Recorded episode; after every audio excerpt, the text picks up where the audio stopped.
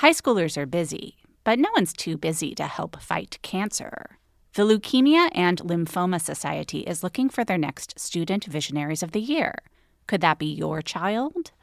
High schoolers who participate in this seven week philanthropic leadership development program gain valuable life skills like project management, communication, financial literacy, and entrepreneurship. Forming strong teams behind them, they fundraise for the Leukemia and Lymphoma Society in honor of a pediatric blood cancer survivor right in their local community. Most importantly, this campaign is an opportunity for high schoolers to engage in meaningful work within their community and make a real impact on the lives of blood cancer patients and their families. Sound like something your child might be interested in? You can learn more about Student Visionaries of the Year or even nominate a student at lls.org slash students. That's lls.org slash students. This episode is brought to you by Progressive Insurance. Whether you love true crime or comedy, celebrity interviews or news, you call the shots on what's in your podcast queue. And guess what? Now you can call them on your auto insurance too with the Name Your Price tool from Progressive. It works just the way it sounds. You tell Progressive how much you want to pay for car insurance, and they'll show you coverage options that fit your budget. Get your quote today at progressive.com to join the over 28 million drivers who trust Progressive. Progressive Casualty Insurance Company and Affiliates. Price and coverage match limited by state law.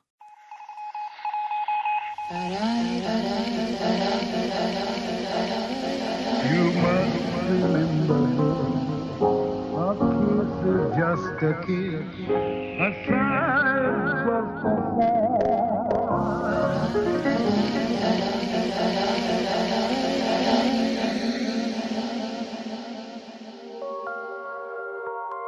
Welcome to You Must Remember This, the podcast dedicated to exploring the secret and or forgotten histories of Hollywood's first century. I'm your host, Karina Longworth. This is another episode of our ongoing series, Polly Platt, the Invisible Woman. Last week, we discussed the production of The Last Picture Show, during which director Peter Bogdanovich fell in love with actress Cybill Shepherd. Much to the dismay of Peter's wife and production designer, Polly Platt. After Peter finished editing The Last Picture Show, he started calling Polly all the time to share with her his excitement over the buzz that was building for the film. The last picture show was the talk du jour around what was called the Bel Air Circuit, meaning the Hollywood power brokers who all watched movies in their private screening rooms in their Bel Air mansions. Against her better judgment, Polly allowed herself to believe that the fact that Peter was calling her to process all of this meant that there was hope for rebuilding their marriage but Peter was living at the Sunset Tower Hotel and would soon move into his own mansion in Bel Air. In both locations, his companion was Cybill Shepherd. Through the making of The Last Picture Show, Polly had become friends with Ellen Burstyn, who played Cybill's character's mother and romantic rival in the movie. Burstyn would be nominated for her first Oscar for the film at the age of 40. At the time, Burstyn was in the process of untangling from her third husband, Neil, a schizophrenic and LSD casualty who had assaulted her. She was also raising a son she had adopted during her previous marriage. On the set of Picture Show, Burstyn had bonded with the rest of the actors especially Cloris Leachman, whose husband had just left her for a much younger woman. And when Peter was off with Cybill, Polly had joined Cloris and Ellen's running party at the Ramada Inn. One day back in LA, Ellen and her son, and Polly and her two young daughters, went together to the beach. We watched the three children playing in the sand, Antonia was hitting Sashy in the head with a plastic shovel, and I started screaming at her to stop it. Ellen looked at me, my face all twisted up with frustrated anger, and said, Darling, don't you know you can't raise two children alone without wine in the afternoon? I laughed, but I tried it, and it did take the edge off the yelling and screaming and endless boredom of caretaking without any intellectual conversation. I began to buy white wine. Every day around four in the afternoon, I would sit in my empty living room, sip my wine, and drift off to nowhere land. The din of the ruckus of the children literally went quieter. I dreamt of a job, working on a good movie. Polly's wine drunk afternoon dreams would come true, in that she would soon get jobs working on good movies. But like any dream, sometimes these jobs defied logic and plausibility. Other times, they put her in personal situations that ranged from previously unfathomable to hopelessly uncomfortable, and finally, untenable. Today, we are going to talk about how Polly Platt began establishing a career as a production designer while also juggling single motherhood, sexual harassment, addiction, and other minefields of 1970s Hollywood. We'll talk about three legendary films on which Polly worked alongside her now ex husband Orson Welles' The Other Side of the Wind, and Peter Bogdanovich's What's Up, Doc, and Paper Moon. Join us, won't you? For part four of Polly Platt, The Invisible Woman.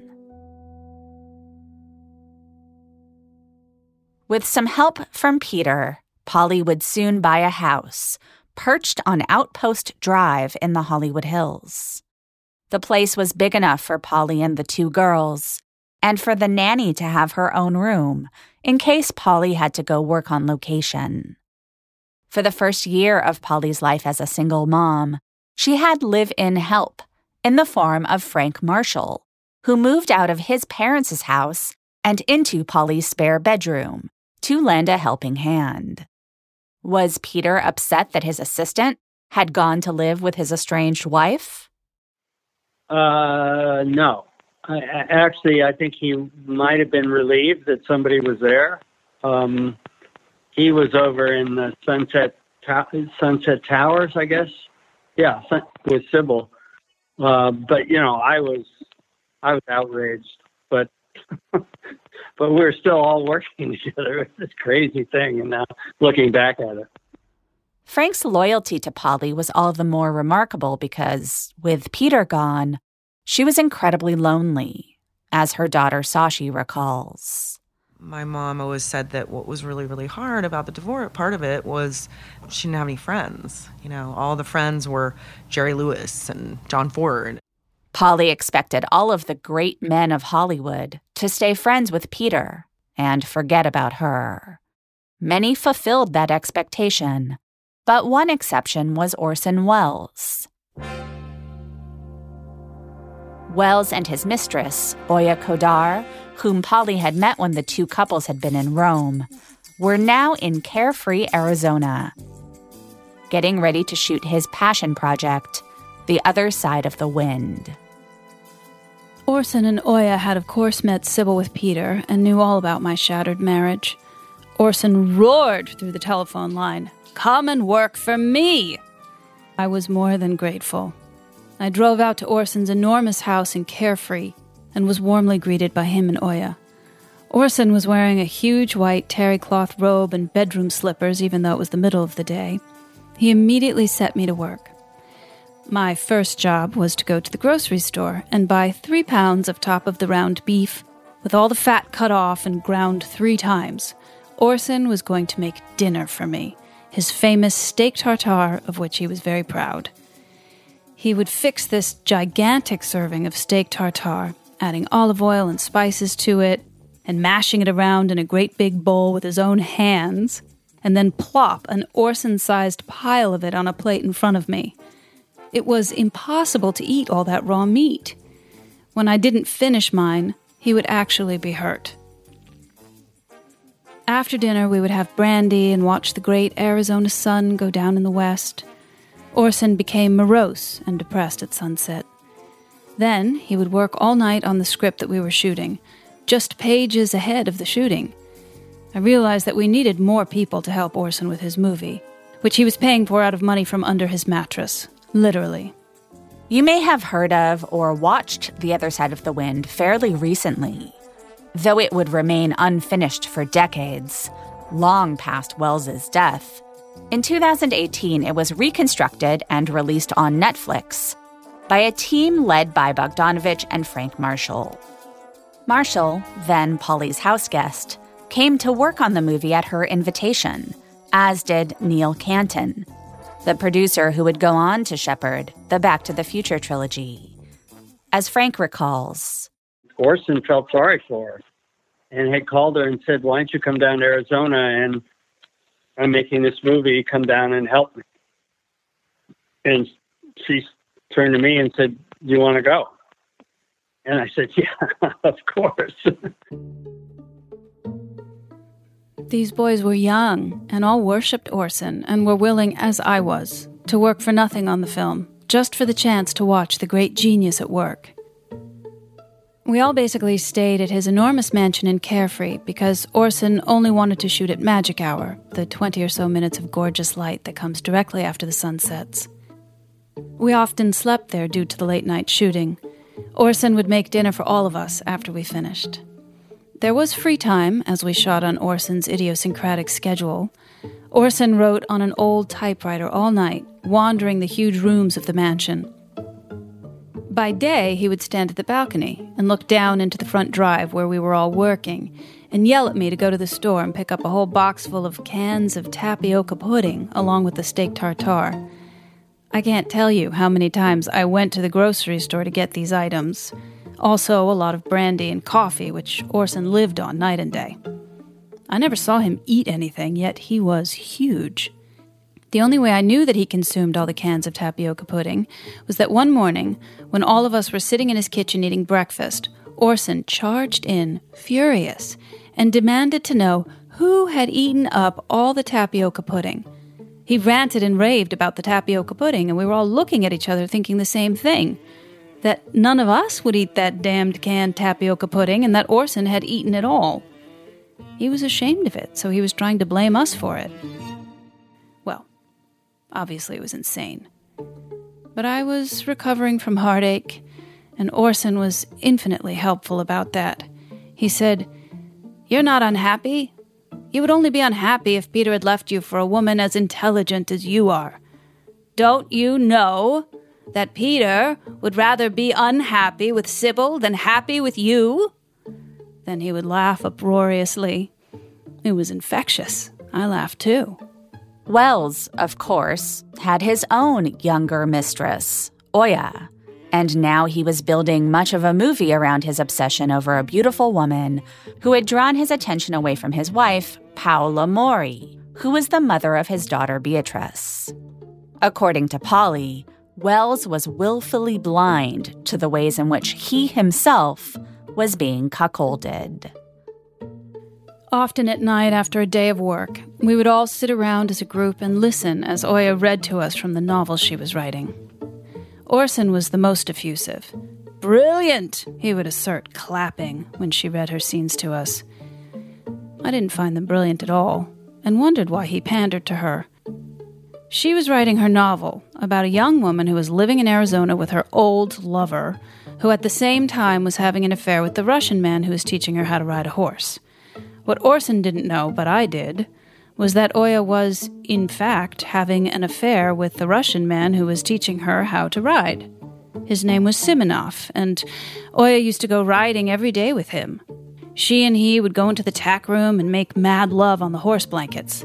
Sometimes I would go out riding with Oja, and I had to ride around alone in the desert until they were done.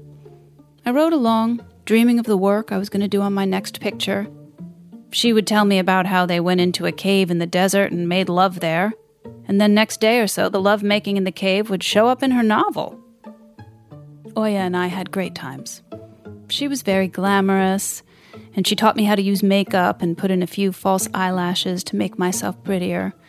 We would go out to the local bars, dressed to the nines, and dance together to the country western music. I continued to recover there, gathering my strength, renewing my faith in my ability to do good work. I even took flying lessons, enjoying the cool, empty skies above Carefree. I wanted to do dangerous things. The adventures of Orson and Oja made me start living again. Okay, quick math. The less your business spends on operations, on multiple systems, on delivering your product or service, the more margin you have and the more money you keep. Obvious. But with higher expenses on materials, employees, distribution, and borrowing, everything costs more. So, to reduce costs and headaches, smart businesses are graduating to NetSuite by Oracle. NetSuite is the number one cloud financial system, bringing accounting, financial management, inventory, HR into one platform and one source of truth. With NetSuite, you reduce IT costs because NetSuite lives in the cloud with no hardware required accessed from anywhere. You cut the cost of maintaining multiple systems because you've got one unified business management suite. And you're improving efficiency by bringing all your major business processes into one platform, slashing manual tasks and errors. Over 37,000 companies have already made the move. So do the math. See how you'll profit with NetSuite. Backed by popular demand, NetSuite has extended its one of a kind flexible financing program for a few more weeks. Head to netsuite.com slash remember. netsuite.com slash remember. netsuite.com slash remember.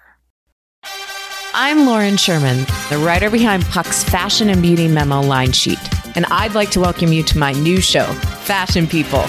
On every episode of Fashion People, I'll be talking to insiders about the stuff we're all whispering between the press releases, from M&A rumors to celebrity stylist dish to the future of legacy media.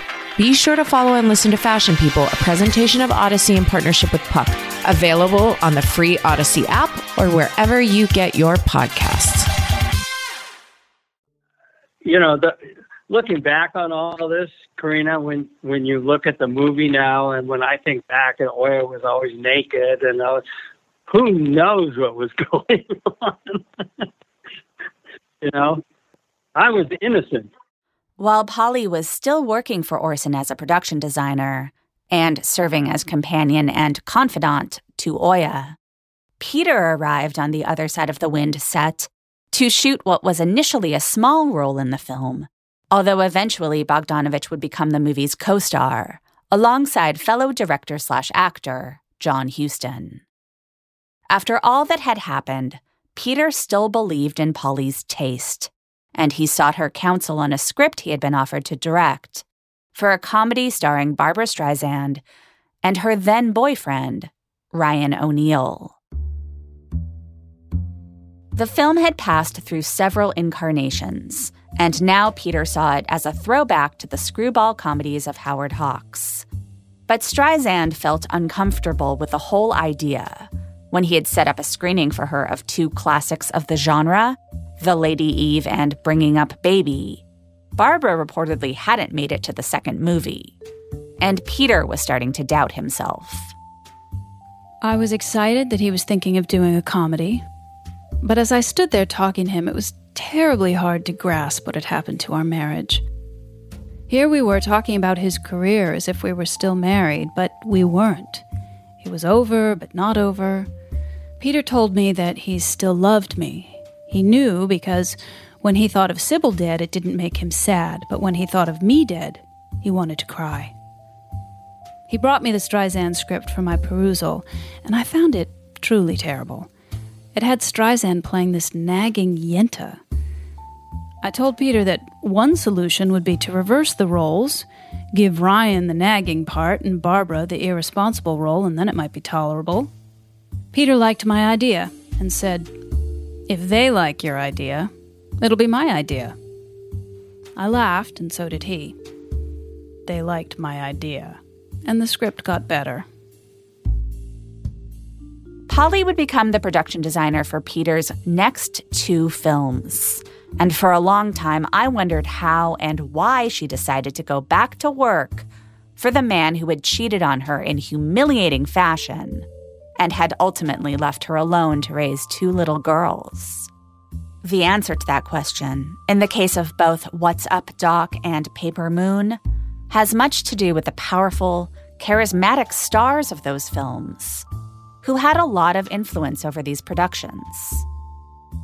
Barbra Streisand had won the Best Actress Oscar in 1969 for her first film, Funny Girl, and her subsequent three movies had all been hits.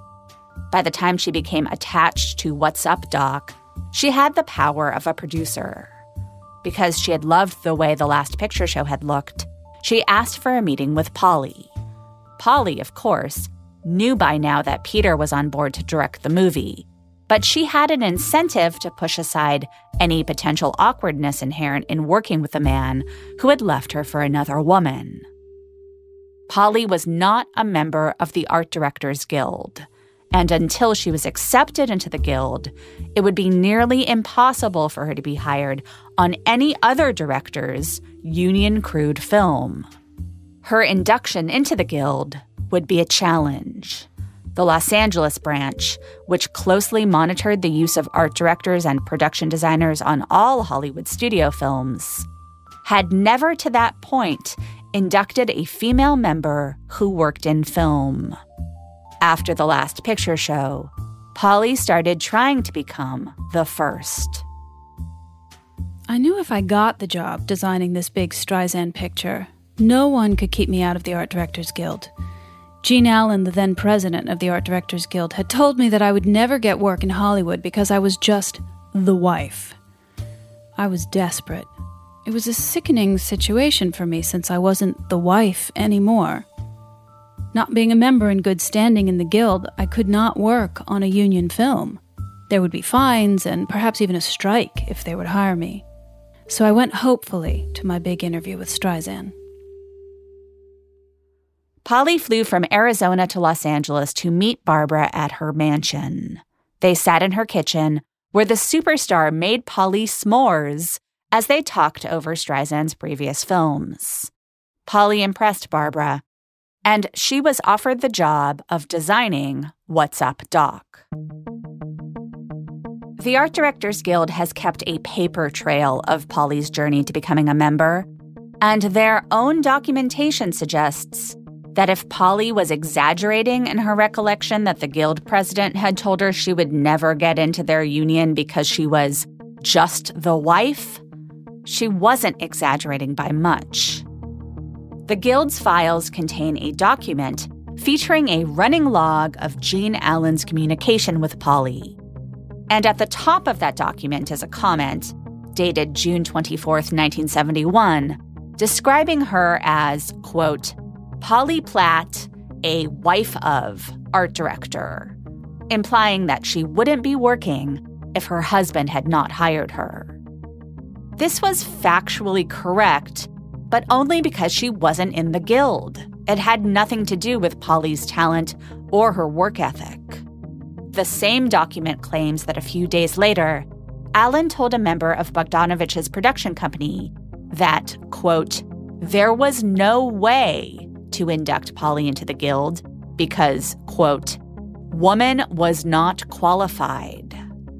Given that Bogdanovich was later required to submit an accounting of the days Polly had worked as an art director, Allen probably meant that Polly did not qualify for the guild because she had only art directed two films. But the phrasing, woman was not qualified, also seems to foreground her gender as a problem. Not only had this branch of the union never accepted a female film art director, but this female art director had the temerity to request credit as a production designer, meaning that she was claiming to be the head of her department, a manager of other workers, and the first and last word on all aspects of the look of the film. In 1971, not many women demanded that kind of recognition in the workplace, at least not in Hollywood. And men in power were liable to brand women who did as stepping out of their place. The casting director on What's Up Doc, Nessa Hyams, would become one of Polly's closest friends. Women were not in a position, let's say, or politically it was not an issue that women were not being given a chance or not being taken, you know, seriously uh, past a certain point uh, in terms of what they knew, what they didn't, what they were capable of doing. Polly's strategy was to attempt to kill the Guild's Gene Allen with kindness, taking him to lunch and sending a thank you note in which she called him inspiring and a brilliant designer. She also enclosed with this note her CV to bolster her argument that she did have the requisite experience to join the Guild. After the lunch, Gene described Polly in his notes as, quote, intelligent and talented. But two months later, he had not changed his mind about opening the doors of the Guild to her. On the question of her membership application, on September 16, 1971, Allen wrote, quote, Say no. Five weeks later, a distraught Polly called the guild offices, spoke to a receptionist, and, according to a memo about the call, cried on the phone and said, No one cares about me. All in all, Polly spent over six months trying to prove herself to the Guild so that she could get the credit she deserved as production designer on What's Up Doc. Finally, on November 30th, 1971, the executive board of the Society of Motion Picture Art Directors met and discussed the applications of two female art directors, Polly Platt and Toby Rafelson, both of whom had worked in a non union capacity on an independent film directed by their husbands and were now seeking to join the Guild in order to be properly credited as production designers on those same directors' follow up films. Polly's candidacy was discussed at the Guild's general membership meeting on January 25th. And on January 31st, 1972, Allen wrote a letter to Polly, welcoming her as, quote, our first female film production design member, noting that your application received the unanimous approval of those in attendance at our recent membership meeting. What had changed between September, when Allen's verdict on Polly's membership was a firm no, and January, when she was unanimously voted in? One answer is that the last picture show was released and was not only a box office and critical hit, but was also widely praised for a striking aesthetic that was hard to ignore. The veteran art director Tambi Larsen said as much at the January Guild meeting, where he stood up and spoke in support of Polly's membership. Another boost to Polly's acceptance may have been the application of Toby Rafelson, another very talented production designer who, to that point, had only worked with her then husband, Bob Rafelson, who had produced the last picture show through his company, BBS. It appears that earlier in 1971, the Guild tried to dismiss Polly as unqualified. But when Toby came along with a similar set of circumstances and her own strong case for Guild membership, the accomplishments of both women demanded attention. In the end, Polly's application was approved just in time for her to be credited on What's Up Doc, and Toby's was approved a few months later so she could be credited as the production designer of The King of Marvin Gardens. I talked to Toby Rafelson about some of the similarities between her life and career and Polly's. It's hard to get into a union, and yet you can't really, if you're going to work on studio films, you, you can't do it unless you're in a union. You're, you're not allowed to. They can't even hire you. We were both the wives of, of directors, which may have had something to do with it. It certainly had to do with why we worked with on their films to begin with. Bob always uh, liked my taste and, and, and my judgment about things in that area. So he, he brought me to the set of the Monkees actually, when they were shooting, and asked me to work with the set designer. Um, and that person was not happy about that at all. You know, who was this wife who is suddenly being thrust upon him? I, I felt a lot of approval from Bob, although the extent to which he expressed it may have been limited. But the very fact of his giving me that work and, and the fact that he trusted me, which he always let me know. Yeah. Uh, was was was very gratifying. We weren't just husband and wife, mother and father, householders, supporters of our life together. We were actually working together and producing something together. And it was, it undoubtedly made me feel more valued or more valuable. And particularly for women, that's tremendously important since the, the other work that they do as women doesn't seem to make the same impression in terms of its value. I never f- felt that I had to, that I needed women's lib. I understand the reason for it, but I personally didn't didn't feel that I I needed it. And maybe that was true for Polly too. And maybe Yes. these men married us partly for that reason, because they respected us. And women want to be respected. You know, they, they they're not for the most part. Men are, women are not. So to to gain respect it becomes a very uh, treasured thing. And when you're given the chance to earn it uh, and, and you get it, it, it's incredibly empowering. So you could say, well, but you both obtained through men. You both obtained through your husbands. Yes, it's true. But it was not the little woman and the big men. It was really a- a partnership in both cases. Polly and I had that in common, and it wasn't really something that we got a chance to talk to each other about, which was another thing I would have enjoyed actually.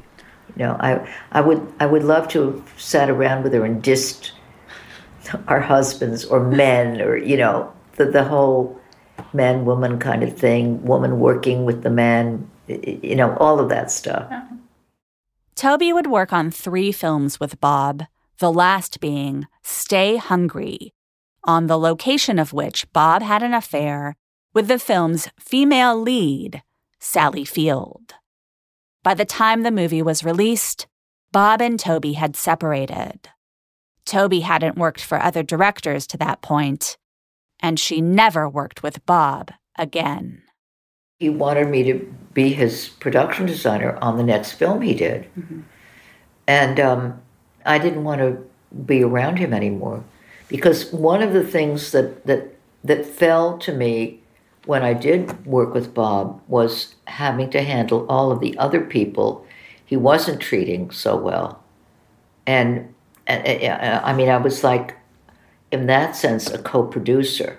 I was trying to keep everybody going and I was trying to explain him to them and I was trying to make them feel better. But mainly, it wasn't that part of the work so much, it was that I just didn't want to be around him. I, I wanted to separate myself from him and and his identity and his orbit a, a, as much as I could for my own protection, really.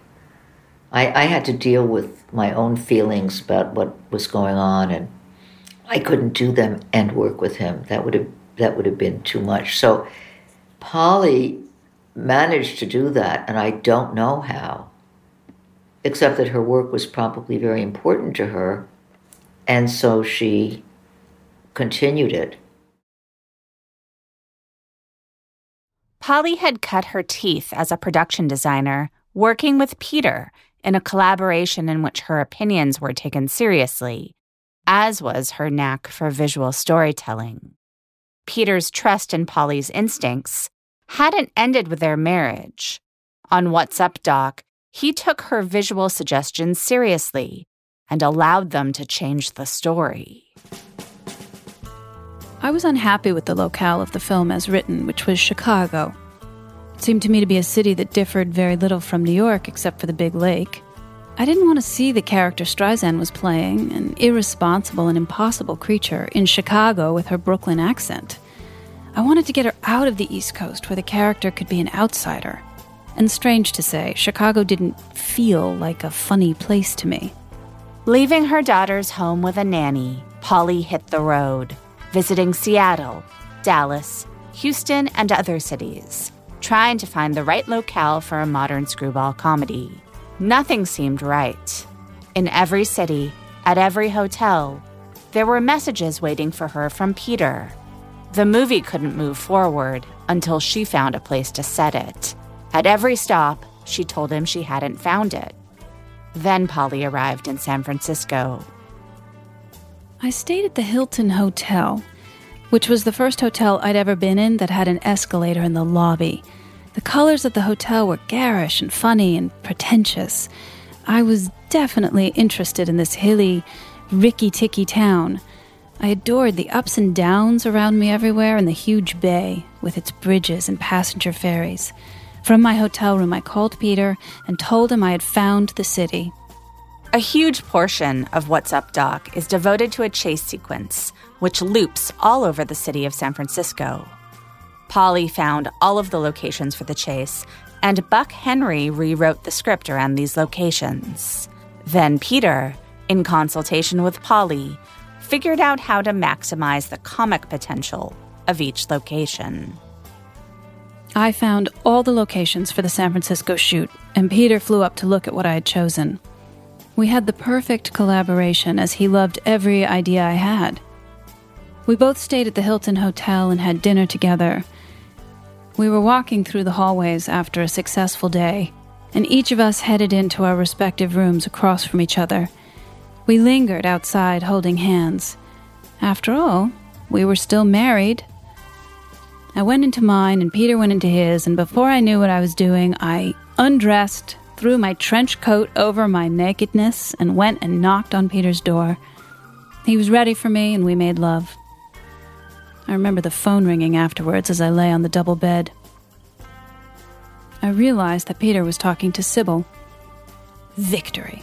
For a brief moment, I got to be the mistress, and she was the wife. Polly also had what she described as a great collaboration on set with Streisand, who liked to be involved in every choice about the look of her character. Luckily, she and Polly bonded over a garment in Polly's wardrobe that Barbra loved her trench coat. Polly went out and bought several versions of her own trench coat for Streisand's character to wear in the movie. Though she had less than a handful of films under her belt at this point, Streisand's reputation for perfectionism had preceded her. Polly didn't find her difficult to work with at all, but she also quickly figured out how to speak Streisand's language. Polly brought Barbra into the process, listened to her ideas, and got Barbra to listen to hers in turn. Polly's bond with Barbra would prove to be important because otherwise, Streisand was unhappy making the film. She didn't think the material was funny, although she was extremely funny in it, and she and O'Neal's fling soured during production. Of course, Polly was in her own, emotionally wrenching situation. I was able during this time to work with Peter very well, without regret and sadness. I wonder today how I did it. There was no doubt in my mind that this film would make me independent of Peter, and I would be able to get into the guild somehow and get work with other directors. But others have told me that I was fundamentally sad during that time of working with Peter. Peter's sense of self worth became more inflated when, in the middle of the What's Up Doc shoot, the last picture show was released and earned almost universal rave reviews. Peter got to read all his great press. It was a heady experience to be part of a hit movie. I went to one of the openings of the last picture show with Ryan O'Neal and Peter as my dates. The makeup and hair people in the What's Up Doc makeup trailer did a job on my face and my hair. I looked pretty. We rode in a limousine to the opening, and when Ryan got out of the limo, there were the screeches and screams from his fans out in the street. I still have a picture of me, stoned on Ryan's marijuana leaning against him. We made it into the gossip columns for a second. I was, sadly, pleased at the attention I got. Pleased to be with two such distinguished looking men, one of them my husband. How odd it all was. Peter and I were getting along as well as ever. I don't know where Cybill was. I know that if she had been in town, I wouldn't have been invited at all. When Cybill was in town, Polly was again shut out of Peter's social circle so she found a new circle. There were over 30 stuntmen working on What's Up Doc, and since I was very alone in the location shooting in San Francisco, I quickly discovered what fun they could be at the bar at the Hilton Hotel where we all stayed. All of us except Peter, who I was sure was shacked up with Cybill every weekend. And I started to have drinks after shooting with the stuntmen, every one of them handsome and macho. I loved sitting and drinking martinis with all these experienced, physically fit young men my age. I also had great fun with Laszlo Kovacs' camera crew, all of them drinkers like me. I was simply anesthetizing the pain I felt about Peter and Cybill in the sweet forgetfulness of alcohol. It worked very well. Drinking helped me through a very painful time.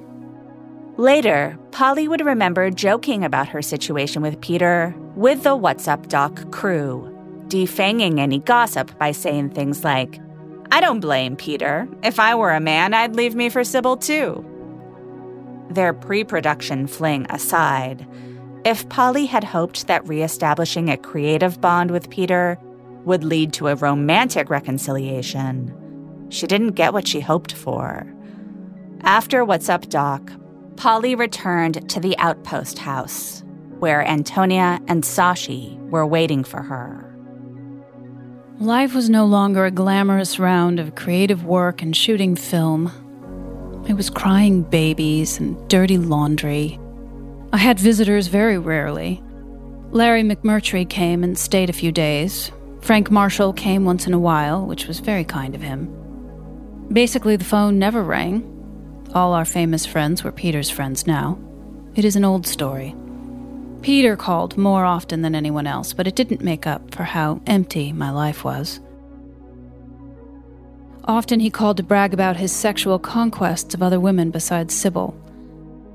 Apparently, there was a list out there in Hollywood land of all the starlets who would willingly have sex with a man of importance if he took her out to dinner. Peter was interested in this list. Also, there were girls, poor girls, I think, at UCLA, who for a $1,000 would have sex with any movie maker. Peter enjoyed that too. Or at least he told me about it. I am ashamed to say that it pleased me that he was not being true to Cybill, but I was damn lonely. My life was empty.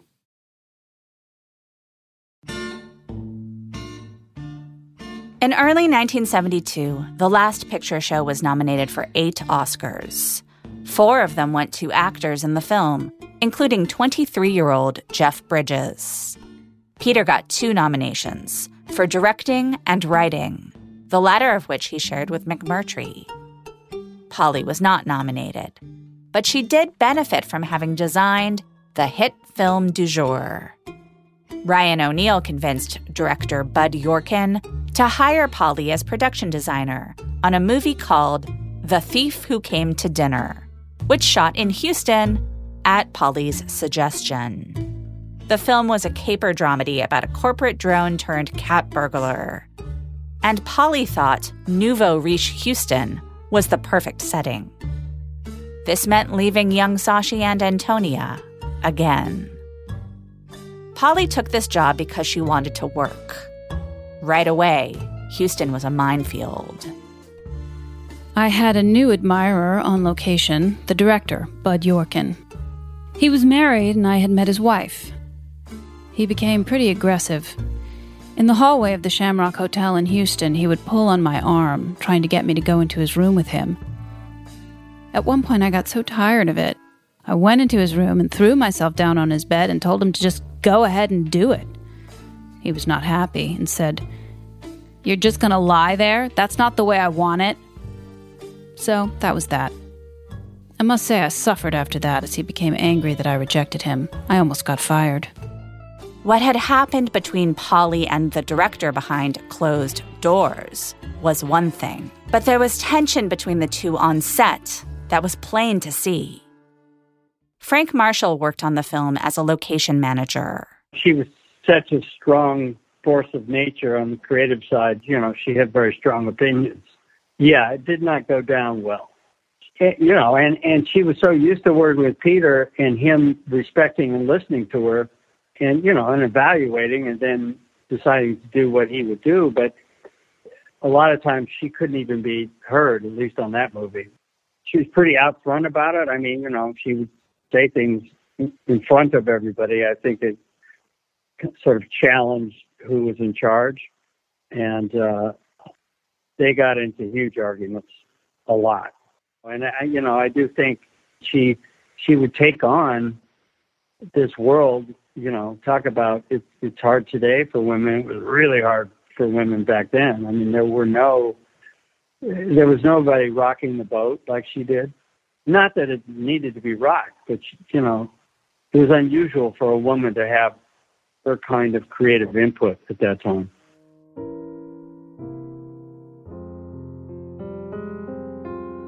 A decade later, in a seminar at AFI, Polly reflected on the difficulties she faced working with directors other than her ex husband. I used to say I screwed my way to the top, and I used to make all kinds of jokes because I was married to the director. But now I've made so many films without Peter, and I discovered that I was quite spoiled because I got everything I wanted. And I had an enormous influence on the pictures he did who he cast, influence in terms of the instigation of the making of a film. Polly would soon start to make a name for herself as someone who spoke their mind, without thinking about Hollywood politics, without worrying about hurting feelings.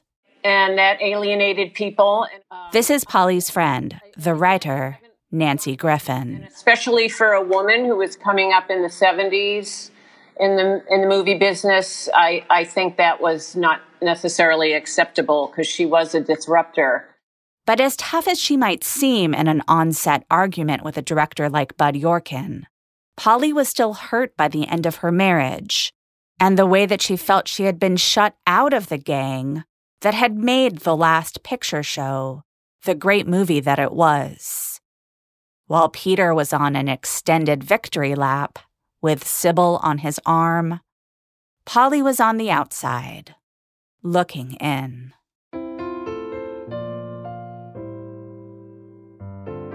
The Academy Awards ceremony happened while Polly was shooting in Houston, and she watched the ceremony in Ryan O'Neal's hotel room. Ryan and Polly had a flirtatious friendship, and in her memoir, Polly admitted to having an enormous crush on the actor. Polly doesn't admit in writing to an affair exactly, but she does say that Ryan liked to blow dry her hair for her. Whatever intimacy she had with O'Neal, Polly needed it that night.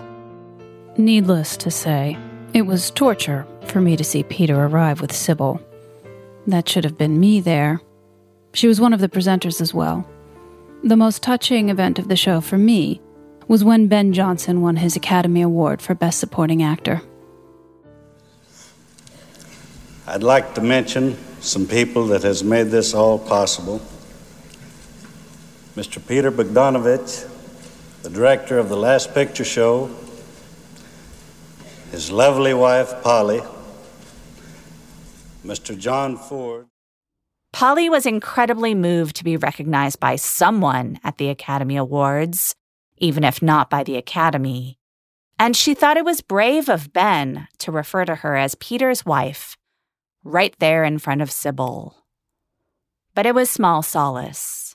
She was tough on the outside because she kind of had to be in a man's world, but she was extremely vulnerable and took everything to heart. It was, you know, she got hurt pretty easily, you know. Um, yeah, it was it was tough on the outside and vulnerable on the inside. You know, she had a she had a hard shell, but it would crack. After finishing her work on The Thief Who Came to Dinner, Polly went back to Los Angeles, back to her lonely life as a single mom to two small children. Peter continued to call her often enough that she held on to hope that they might get back together. During one of these calls, Peter mentioned a script he had been asked to direct. It was called Addie Pray, and it was an adaptation of a novel about a feral orphaned girl who travels Depression era America with a Bible salesman slash grifter. Robert Evans at Paramount had greenlit the film, and it was Peter's job if he wanted it. Bogdanovich sent Polly the script, along with an affectionate note. He was essentially asking his estranged wife to give him a reason to make the movie. And she had one Tatum O'Neal. Eight year old Tatum, who was named after jazz pianist Art Tatum, was the daughter of megastar Ryan O'Neal. But she had hardly been spoiled or pampered. When her parents separated in 1966, just after Ryan had become a star on primetime soap Peyton Place, Tatum and her brother Griffin lived on a dilapidated ranch in the valley with their mother, Joanna Moore, a former actress who had become addicted to amphetamines as a studio starlet of the 1950s, whose life now revolved around pills, booze, and dangerous men. In Tatum's memoir, she describes being violently punished by both parents, but her mother was more neglectful, taking her small kids with her to bars or leaving them to their own devices while she partied with a teenage boyfriend who molested Tatum. Eventually, Tatum was able to escape the chaos of her mother's life to live with her father in Malibu. That was almost equally chaotic. When Ryan wasn't away working, he was partying hard with a revolving door of girlfriends. But it put Tatum in the right place to be seen by Polly Platt. Occasionally, Ryan would invite me to his beautiful house on the Pacific Ocean with my two children for a Saturday party on the beach.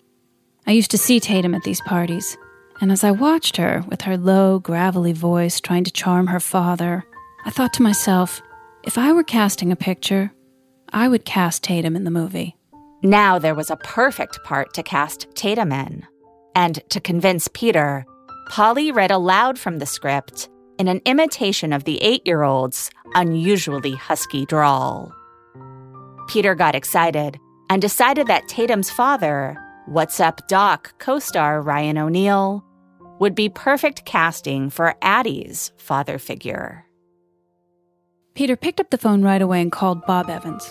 Evans apparently barked at Peter that he would never use Ryan O'Neal in one of his pictures because Ryan had had an affair with Evans' then wife, Ali MacGraw. I remember telling Peter that Evans would change his mind about it, and I was right. Peter was such a hot director after the success of What's Up Doc and the last picture show. Bob Evans had to swallow his pride and do as Peter asked. And the run up to making this movie, Peter started calling and coming around more. He'd show up at night to help Polly put the girls to bed, and they'd sing Home on the Range as a lullaby, because it was the only song Polly could sing in harmony. These bucolic family moments would drive Polly crazy because she knew they weren't real. They weren't a happy family because Peter was living elsewhere with another woman. I cried a lot when he was there. I cried about Peter not loving me enough to leave Cybill. I argued with him about his affair, telling him that I was his wife and these were his children. We were not creatures on celluloid, we were flesh and blood people. I cried so much that Peter feared I would try suicide. and at his and his mother's request, I went to see a psychiatrist who only talked to me about my father. I couldn't see what my father had to do with my marriage to Peter and only went once. I was simply heartbroken. My fantasies that Peter would come to me and tell me that he had made a terrible mistake and that he wanted me back were just that fantasies. Feeling this way, Polly decided that she didn't want to work with Peter anymore. It would be too painful. She went to his office for a meeting with Peter and Ryan O'Neal to tell them she was out. I felt that everyone would be looking at me, everyone on the crew, and feeling sorry for me that my husband had left me for Cybill. I didn't want to be seen as someone who was carrying a torch for my husband, even though I knew it was true that I was. Ryan argued in his wry manner. With you, I figure Peter is a 10. Without you, he is a 4. Peter and I laughed, but Ryan meant it. He said, If I crawl on my hands and knees and beg you to do the movie, would you? Ryan O'Neal, who, it must be stressed, was behind only Clint Eastwood as the biggest male movie star at that moment, then got down on the floor and started crawling towards Polly. Polly had to laugh. I was stunned, impressed, and embarrassed. I said I would do the picture if Cybill never visited the set. I didn't want that humiliation. Peter agreed to my terms, and I was set to do another movie with him. As usual, Polly's first task as production designer was to scout for locations. Once again, Polly thought the place where the story had been set wasn't right for the story. The script was set in Georgia, and I flew there with my location manager and friend, Frank Marshall. I found Georgia to be a land of pine trees. It felt completely wrong to me, these forests in Georgia. I somehow pictured this ill matched pair, Ryan and the little girl played by Tatum, to be tiny against a vast sky, which would emphasize their extreme isolation from the comforts of home. I thought that would be more powerful visually. I kind of knew it, really. It was Kansas, that flat land with its vast grassy plains and enormous sky. There would be an occasional windmill or lonely house on the top of an infinitesimal rise. It was perfect. Peter looked at the beautiful color photographs Polly brought back from Kansas and agreed that it was the right location for the movie. These color photographs also helped convince Polly and Peter that the movie needed to be shot in black and white. This would allow them to evoke the austerity of the Depression without having to depict stale Depression visual tropes like bread lines. And another photo of Polly's led to the film's new title. I had an old photograph of my father sitting in a big quarter moon with a woman who was not my mother. I was always very curious about this picture. Who was that woman? I showed the photo to Peter and suggested a scene in the carnival where Tatum wants her father to sit with her in the paper moon booth to have her picture taken. But he never shows up because he's so busy chasing after a hoochie coochie dancer. Peter loved this idea, and we decided it would be a good title for the picture much better than Addie Pray.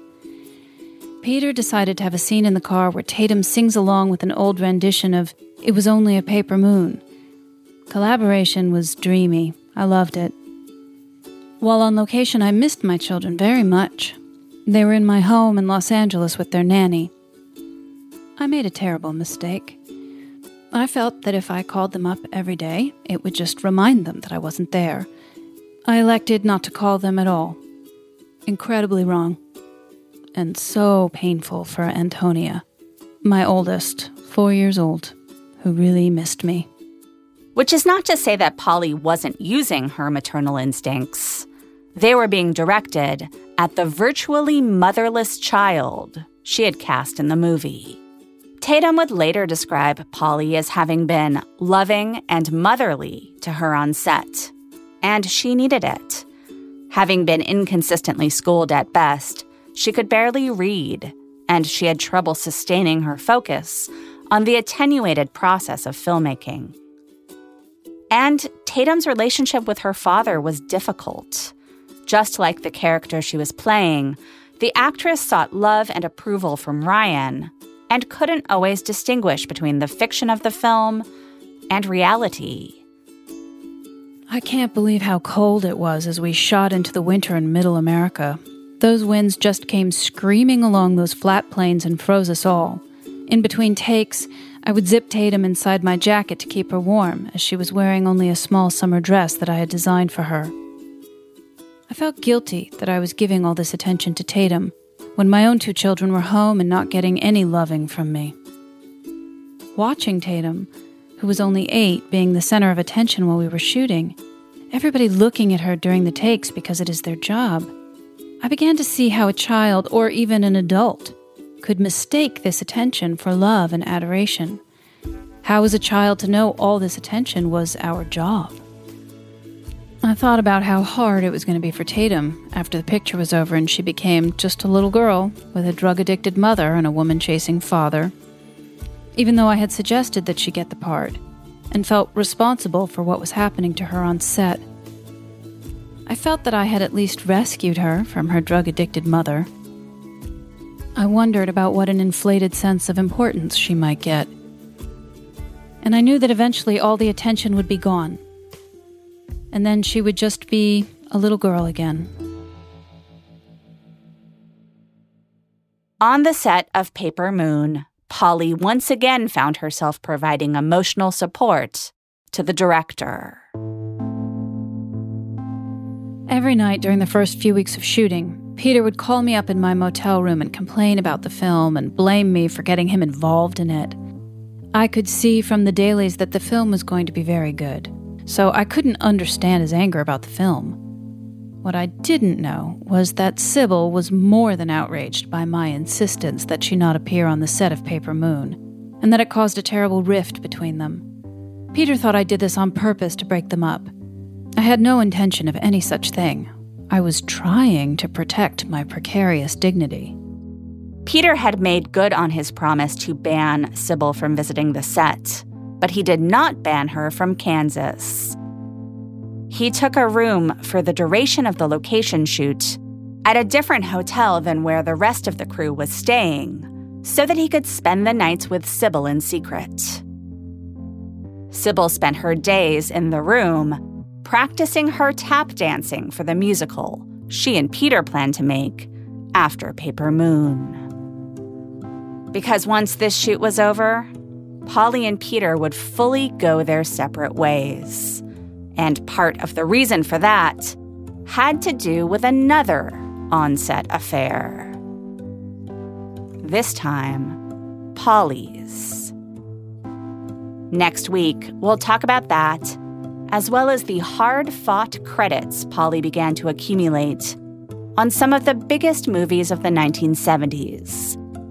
Once the door was fully closed, on her collaboration with Peter Bogdanovich. Join us then, won't you?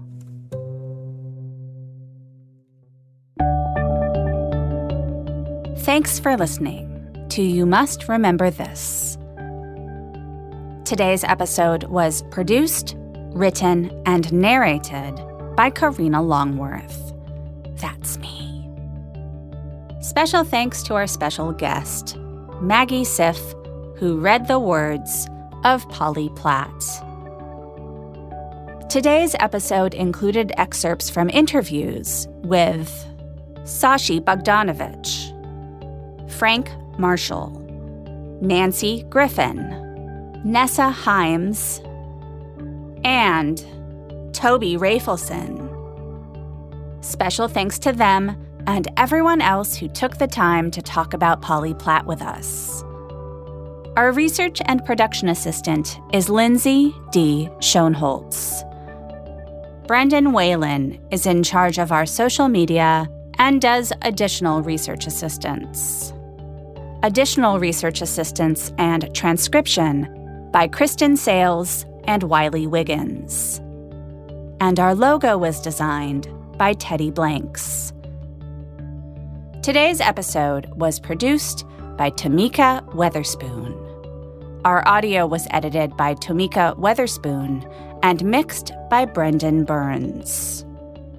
Our executive producers are Chris Bannon and Josephine Martirana. For more information about this episode and other episodes, please go to our website, you must remember this podcast.com. There you'll find show notes, which include all of our sources, information about music, and much more.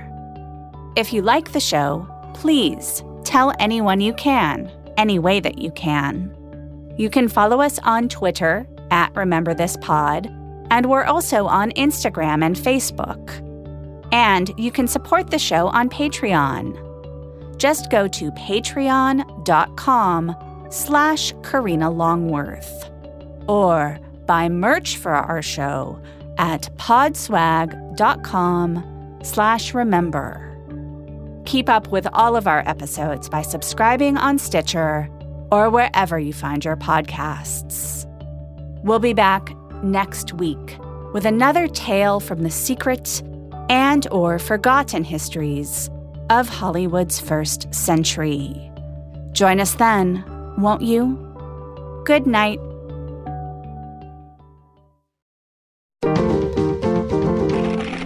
Stitcher